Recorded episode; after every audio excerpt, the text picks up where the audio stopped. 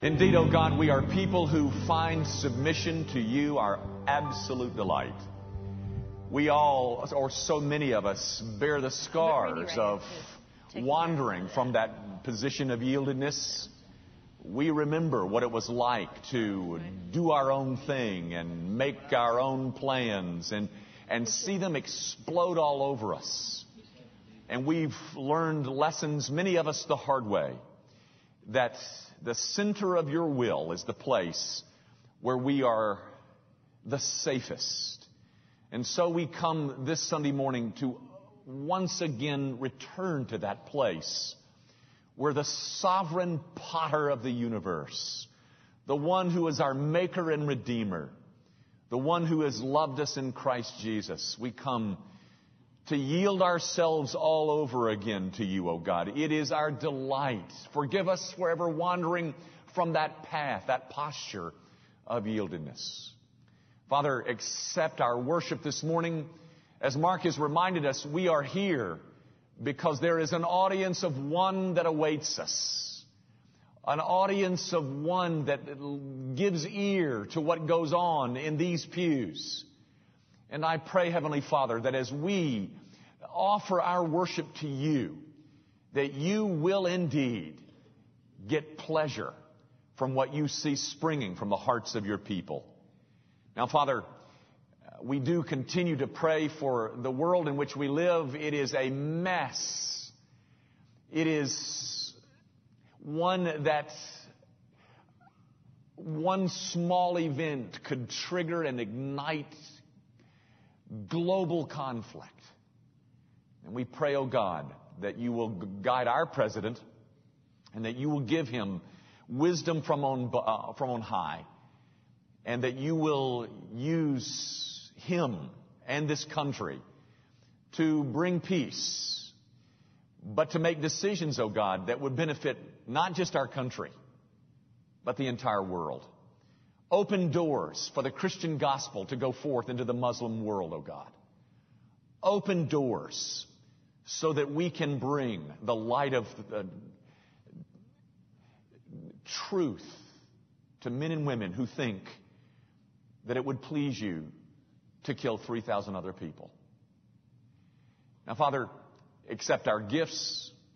They are small, but they do represent that we love you and we are eager to make sacrifices so that Jesus Christ can be exalted from pole to pole. We commit ourselves to you afresh and do so in Jesus' name. Amen. Thank you. Grab your Bibles, if you will, and um, turn to Acts chapter 4, and we'll read a passage that will explain why you just saw what you saw.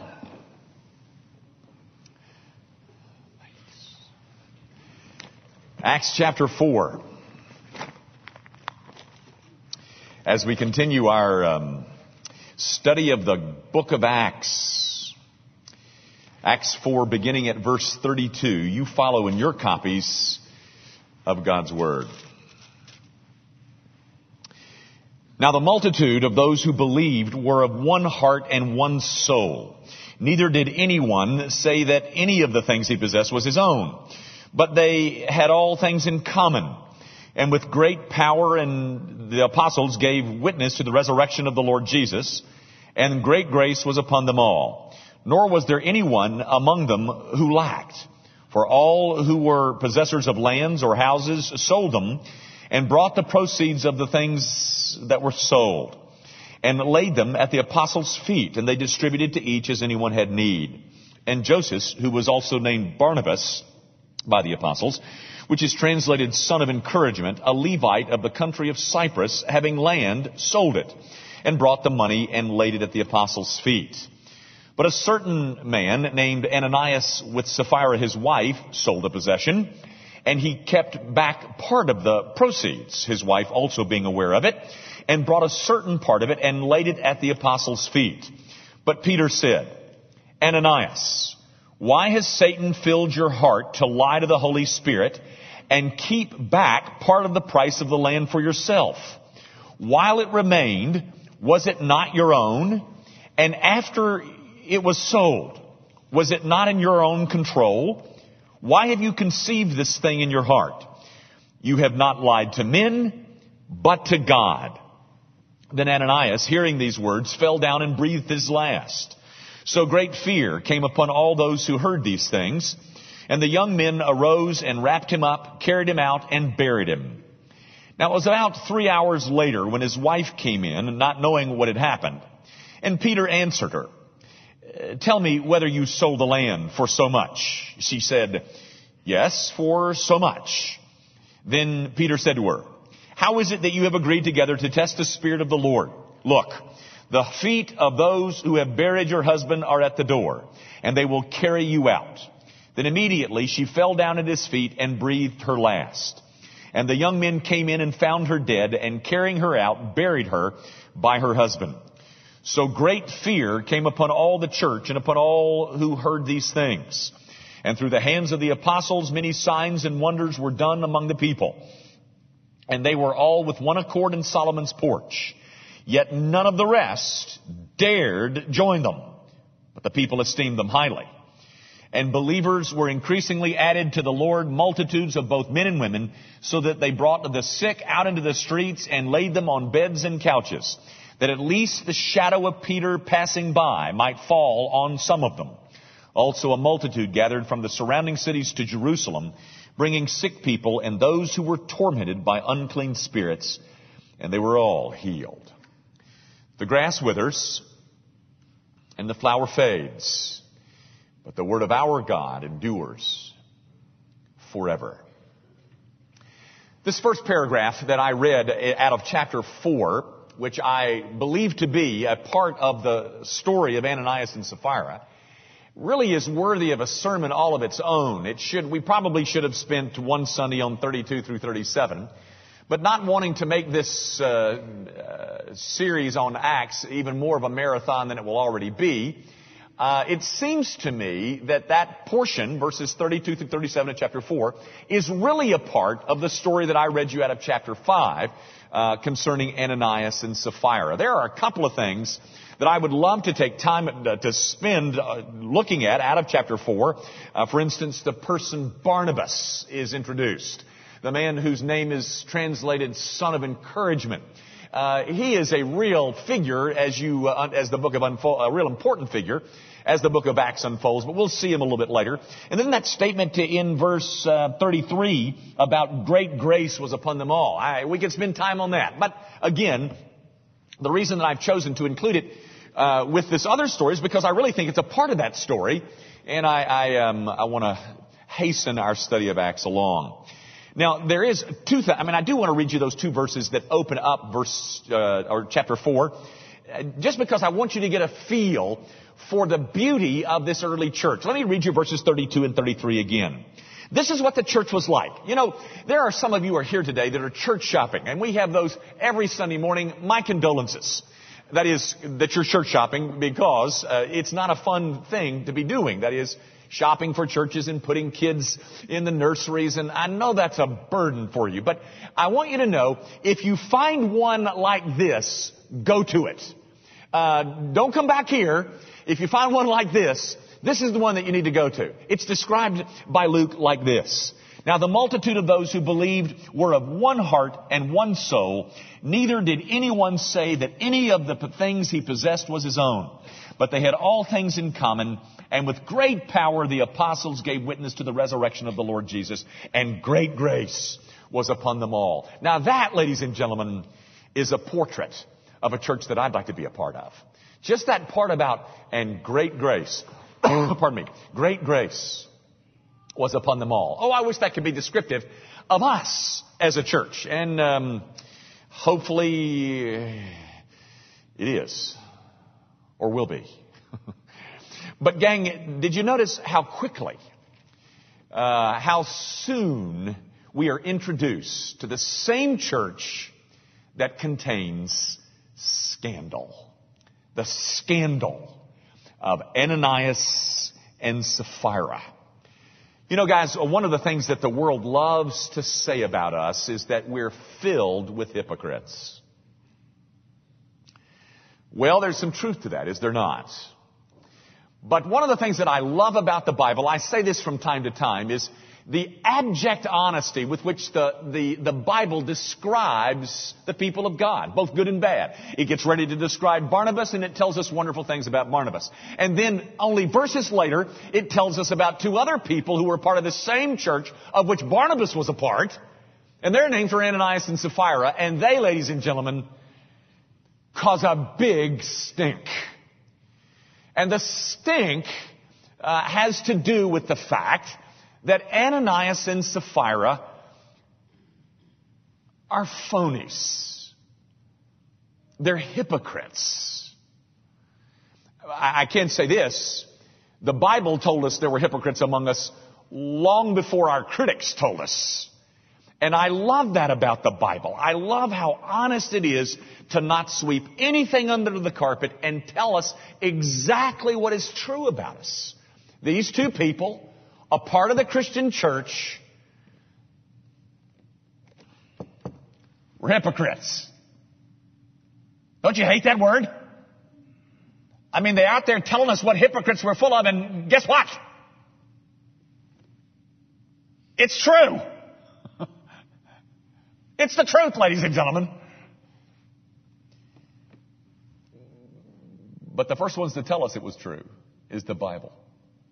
The Bible will never be guilty of any kind of cover up. I, I was in the, um, the Germantown Community Center there about 10 days ago working out and, and uh, a guy came in uh, who's a Roman Catholic, and the reason that I know he's a Roman Catholic is because he has a son who wants to be a priest. And um, We've talked on several occasions about his son going to be going to the priesthood, and he knows that I'm a preacher, and somehow in his mind, uh, preachers, uh, priests, they're all the same thing. And and uh, so he came over to where I was on the bench, uh, bench pressing 450 pounds, and and. Um, uh, and uh, and I had to interrupt my, my bench pressing to, to chat with him, and uh, and and I hadn't seen him in a couple of weeks. And as he approached where I was, I said, "You've been a bad boy," and he said, "Yeah, yeah, I hate to cover up." And he just began just blithering out these words. I mean, uh, all these words kept flowing out of his mouth about um, about the great scandal in the Roman Catholic Church today, which is very unfortunate and very uh, uh, sad. But I stopped and I said, "Wait, wait, wait, wait! I, I wasn't talking about that. I was simply saying I hadn't seen you in a while, and it's uh, it's been a long time since I've seen you in here, and thus you've been a bad boy." And he said, "Oh, okay." And and then he right back into this but I hate to cover up the, the Roman Catholic Church. Well, you do hate to cover up. And ladies and gentlemen, very honestly, that does make this whole situation that the Roman Catholic Church is experiencing far worse. That uh, it's been covered up, covered up, covered up. But, but, but my point is, you'll never find the Bible doing that. You'll never find the Bible telling you anything about its heroes but the truth. And they're all tainted with weaknesses and flaws just like us. And when it comes to get, uh, it, it gets ready to describe the church, it tells us this, it gives us this beautiful picture of the church in chapter 4, and then verses later, what do we find in the midst of the church? A couple of people who are big fat phonies. They're, they're, they're, they're hypocrites, ladies and gentlemen, and all of us hate hypocrites. And, and this story is a rather embarrassing one about that very issue. The dishonesty of two people who are a part of the Christian church. The word I prefer is they were pretenders. Kind of like this young man that you saw in the skit. He pretended to be one thing when in fact he was not that thing. And of course, through a set of circumstances, he was exposed. Well, through another set of circumstances, Ananias and Sapphira were exposed uh, in the midst of their wanting to be thought of as highly as was Barnabas. Now, gang, here's, here's why I've included chapter 4, verses 32 through 37 in my text. Because what I think the author, Luke, is doing is that he is giving us a comparison. He is giving us a comparison between the real and the phony. Here's Barnabas over here. He went out and sold a piece of land. He brought the proceeds of the whole piece of land and laid it at the apostles' feet because he wanted to see the poor get, uh, get fed and get their needs met. And then chapter 5 opens up with these words. But a certain man named Ananias and Sapphira and his wife sold a possession too. like Barnabas did. And all the people were kind of really highly esteeming Barnabas. And have you all heard what Barnabas did? I mean, he sold that piece of property and gave all the money. I mean, Barnabas is really somebody that is uh, quite a spiritual man in our church. We really like Barnabas. And Ananias and Sapphira in one of those conversations, and they say, well, we got us a scheme too. So they cook up this scheme, they sell a possession of theirs, and they give a portion of it and represent the portion as being the whole thing. Now gang, don't, don't misunderstand. Their sin has nothing to do with the fact that they gave a portion, or that they, it has nothing to do with the giving. The issue is not whether they gave or didn't give or how much they gave or, the issue is they represented the portion as being the total. The issue is not giving. The issue is they're phonies. Don't you hate to be called a phony? A hypocrite? And you know, I, I want to suggest to you that the motive that they cooked up this scheme is because they loved the approval and the praise that Barnabas was getting. And they wanted that, some of that stuff for themselves. You know, guys, have you ever heard uh, of the passage in, um, uh, you, have heard it, I'm sure. It's uh, Proverbs 24:17, I think. Don't, don't hold me to that, but uh, where the fear of man brings a snare. You ever heard that text? The fear of man brings a snare. What do you think that text means? Do you think that what Solomon is saying don't be afraid with those old guys with those big biceps like Jimmy Young. Don't be afraid of those people. Do you think that's what the Bible has in view there? That somehow big old bicep Jimmy Young would, this is all a, pretense, I promise. But um, um, those big old boys with those big biceps, they're going to beat you up, so don't be afraid of them. Do you think that's what the Bible has in view? Of course not.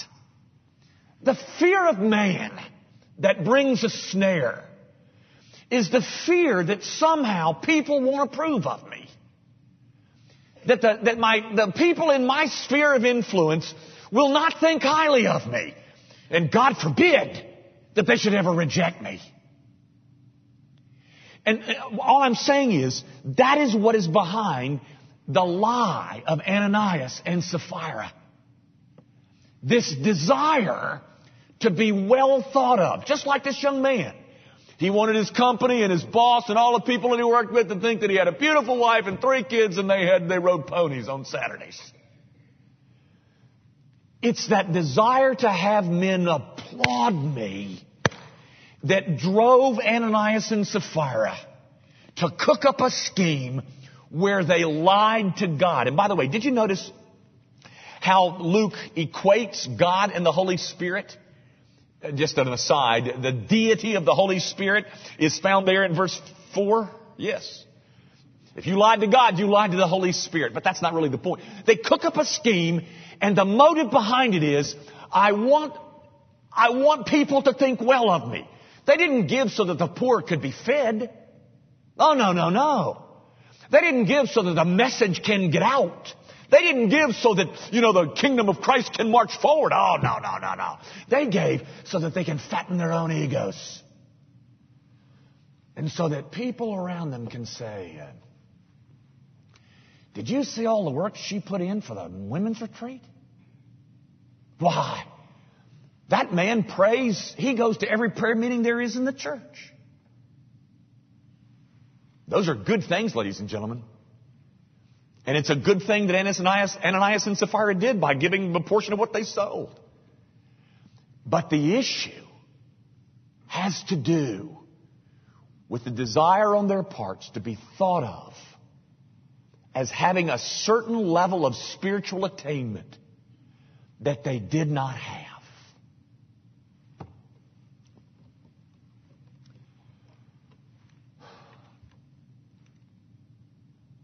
Does any of that ring true in your soul? Oh, I hope not.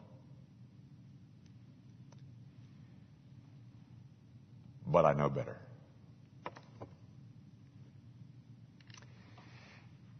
Vance Havner, who was an old country Baptist preacher, um, said once, he said, um, as only Vance Havner could say it. Have you ever heard of Vance Havner in that little gravelly voice he is? If God dealt with the church the same way he did in the days of Ananias and Sapphira, every church would have to build a morgue in the basement.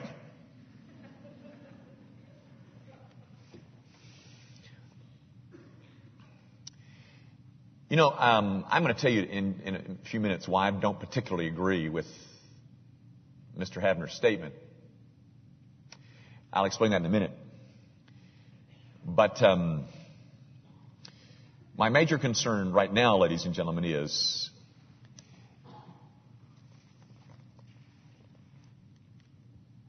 is that spirit of Ananias and Sapphira Is it, is it lodged in any of our souls? Do we need to build a morgue in the basement? You know, that statement kind of makes people chuckle. It, it, doesn't make me chuckle. It, it really makes me think. That is, that Vance Havner, if God dealt with people, you know, the same way he did with Ananias and Sapphira with that doesn't make me laugh. It makes me think. It makes me wonder why. It, it, in fact, it, it produces a lot of why questions, like, why isn't his judgment more obvious in the lives of those who willfully and deliberately disobey him today? Did that question cross anybody's mind? Or why, why doesn't God act swiftly and, and certainly since his, his holiness is being smeared and, and his reputation is at stake? If God is holy, and I know he is, and if God hates sin, and I know that He does, and if He longs for His bride, that is the church, to be a pure bride, and I know that He does, if all that's true, then where is the proof?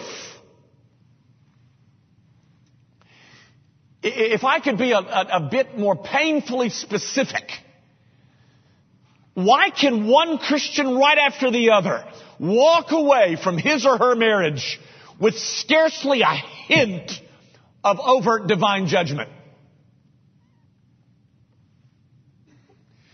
Or how do professing Christians decide that homosexual, a homosexual lifestyle is alright and then go out and live in that lifestyle and some kind of judgment don't fall on, doesn't fall on them as it did on Sodom and Gomorrah. Why?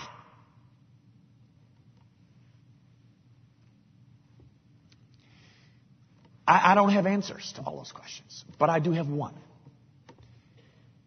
I have one answer, ladies and gentlemen, and it doesn't have anything to do with God having changed the way that He deal with us, deals with us.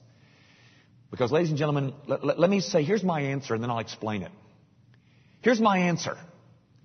The answer is that the church of the 21st century is vastly different from the church of the first century. Now, I'll explain in a minute, but I'm not talking about buildings or cloud or monies or programs or influence. I'm not talking about, forget all that. I'm not talking about that stuff. What I'm suggesting is, ladies and gentlemen, the difference in the church of the first century and the church of today has something to do with the domination of the Holy Spirit in those churches. And therein lies the answer to some of my questions about God's judgment.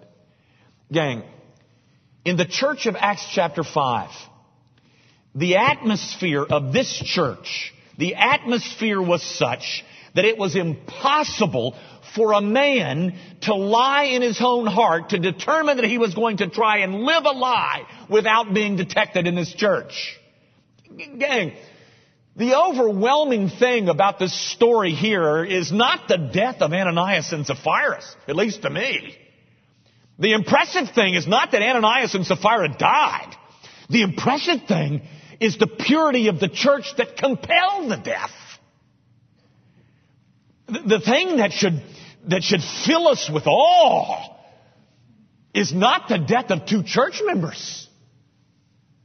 The thing that ought to fill us with awe is the condition of a church that was so dominated and controlled and filled by the Holy Spirit that living a lie was a practical impossibility. This church was such a church that a hypocrite couldn't live in it without being exposed because the Holy Spirit dominated it. Today, the church is vastly different. Because I'm afraid, ladies and gentlemen, that we would rather have Ananias and Sapphira filling our pews than the Holy Spirit of God filling our hearts. One of them has got to go. Either Ananias or and Sapphira or the Holy Spirit. Because the two won't sit side by side in the same pew. You see, guys, um, my fear is, is that the 21st century church thinks she is being loving or, or evangelistic or growing or whatever else the church growth folks tell us, when in reality, we've sold our souls. We've, uh, we've sold our spiritual inheritance for a mess of pottage. Now, ladies and gentlemen, contrary to what Mr. Havner might have suggested, it's not that God has changed.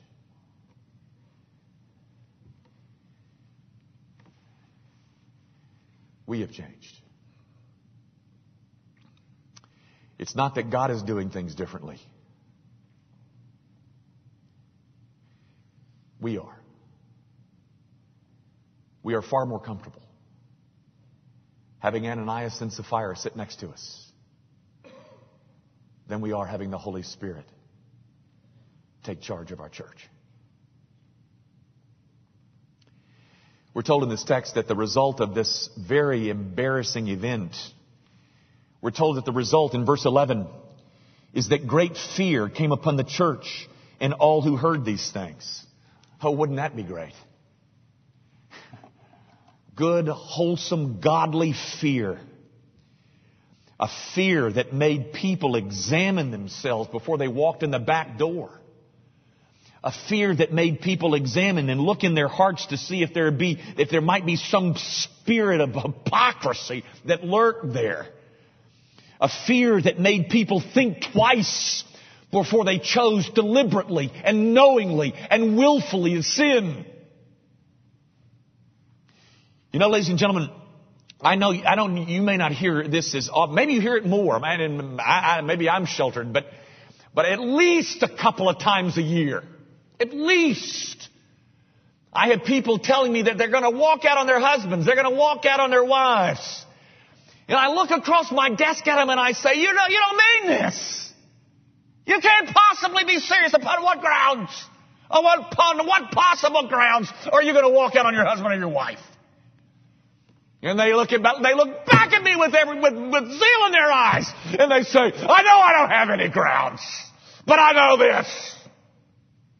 I know that God wants me to be happy.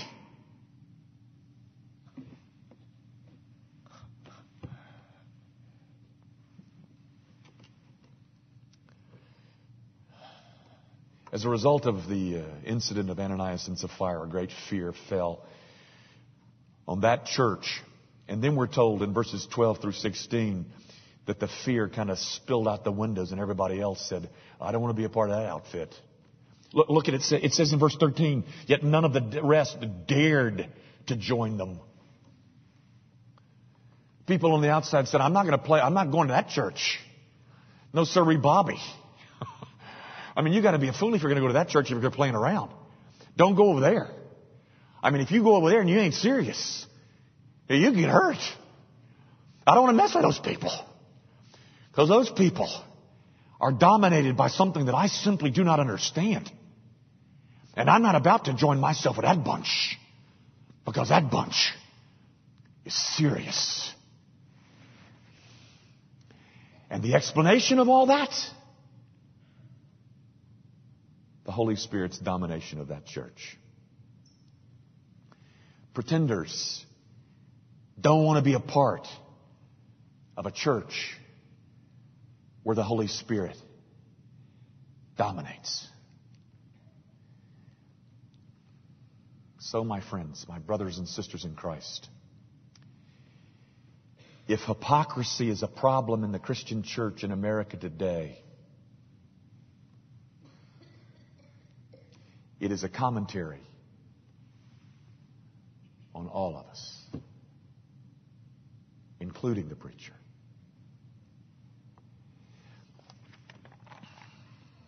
The story ends with, on a positive note, we're told in verses 12 through 16 that the church expands and there's healing going on, people dragging their sick friends out in the streets so that Peter's shadow can fall on them. A story that began with destruction now ends in healing. But I want you to note this, ladies and gentlemen. It is the same Holy Spirit that accomplishes both of those things. The same Holy Spirit that struck Ananias and Sapphira dead is also the Holy Spirit that healed multitudes. Gang, it is the pure church that is a powerful church. I challenge you. Go back over the history of the church and see how true that is. Quantity means nothing. Quality means everything. We have lost that sense of purity that makes pretense impossible among us. I say to you, ladies and gentlemen, it ought to be difficult. It ought to be difficult to be a member of a church. But it also ought to be the most healing, the most sacred, the most powerful place that you know of. It ought to be difficult to enter any evangelical church in America and be a part of it. Because the Holy Spirit dominates that place. And the Holy Spirit exposes any smidgen of pretense that exists there. I want to tell you a story, and with this we'll wrap up. I read this story recently about a, a couple, we'll, we'll call them Jim and Mary. I used to, uh, it, it was very nice when I could just say, say Joe and Jane. But you know, we have a Joe and Jane in this church, and so I can't use Joe and Jane. I have to think up new names. Joe and Jane is so easy. That's what they taught us in the first grade, but because of the Joe and Jane, we can't do that. So we got Jim and Mary. But um, uh, it's a true story, and that's why I had to change their names. Jim and Mary had been uh, married about 25, a little over 25 years. Um, they had a good marriage. It wasn't a perfect marriage, but it was a good one. Uh, they had three grown kids that loved them and, and uh, had a great relationship with their three grown kids. And they also had uh, enough financial wherewithal to begin to investigate uh, buying a second home on a lake, uh, which they could make kind of a retirement place for them. And so they went out shopping for a, this lake home um, um, that they wanted to use during retirement. He was close to retirement, and, um, and they found one that they really liked, and it was on the market because um, uh, the wife of the couple who owned the home had died, and so the widower, whose name we'll call Joe, uh, Joe was selling his house because his wife had died. And so they really liked this particular house, and so they went back home to their their home and and uh, began uh, that is Jim and Mary, and began to make some plans about um, uh, how to finance it and how how to, how to figure out how to get it, et cetera, et cetera. And, and a few months passed, and just as past fall, Mary walks in one day and announces to Jim that she wants a divorce. And Jim is numbed. And he says, what, what, what, what, do you mean? How could you possibly, I mean, we, have been looking for a retirement home. I mean, how could you possibly be planning something like this after you and I have been planning about our retirement? And she said, well, it didn't really happen like that. It, it, you know, it really came on all of a sudden. And she said, but now that she was in love, there was no turning back and she had found herself another man. He said, another man? He said, who? turns out that the widower, Joe, was selling their, his house, they happened upon each other in the mall and had a cup of coffee. And one thing led to another, and now Mary was in love. Um, the, the uh, final day of their marriage rolled around and Jim was getting ready to head off to work. He walked through the kitchen and headed to the garage and he turned around to, for the last time and he to speak to his wife and he said, well, hon, I guess this is the last time that I, and he broke into sobs. Mary was a little uncomfortable. She kind of gathered, gathered her things um, hurriedly and uh, jumped in the car and headed off to her new lover. Mary and Joe lived together for two weeks. Joe had a massive heart attack, lingered for a few hours, and died. Now, what do you think I should say next? Should I say, see there? God does judge sin. I can't say that because for every story like this one, there's a hundred stories that appear that people live happily ever after. Well, maybe I should say this. I'm glad Joe and Mary got just what they deserved. Can't say that. Because I sure don't want what I deserve. Or maybe I should say, um, well, it's just uh, the outcome of some very sad circumstances for poor Joe and Mary. I don't believe that for one second. What I'm going to do is I'm going to leave that story with you uninterpreted. I'm going to let you provide your own interpretation for it. But um, as you try to figure out what the, what the lesson of that story about Jim and Mary might be, I want you to think about Ananias and Sapphira. And I want to ask, I want you to ask yourself, am I more like Barnabas Or am I more like Ananias? And then ask this Is our church more like this one? Or is it that we've stuffed a lot of Ananiases and Sapphiras into our pews?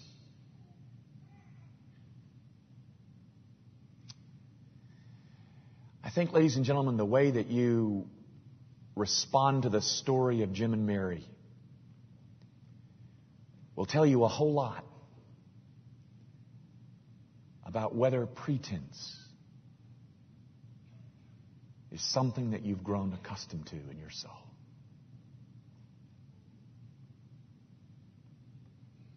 Think about it.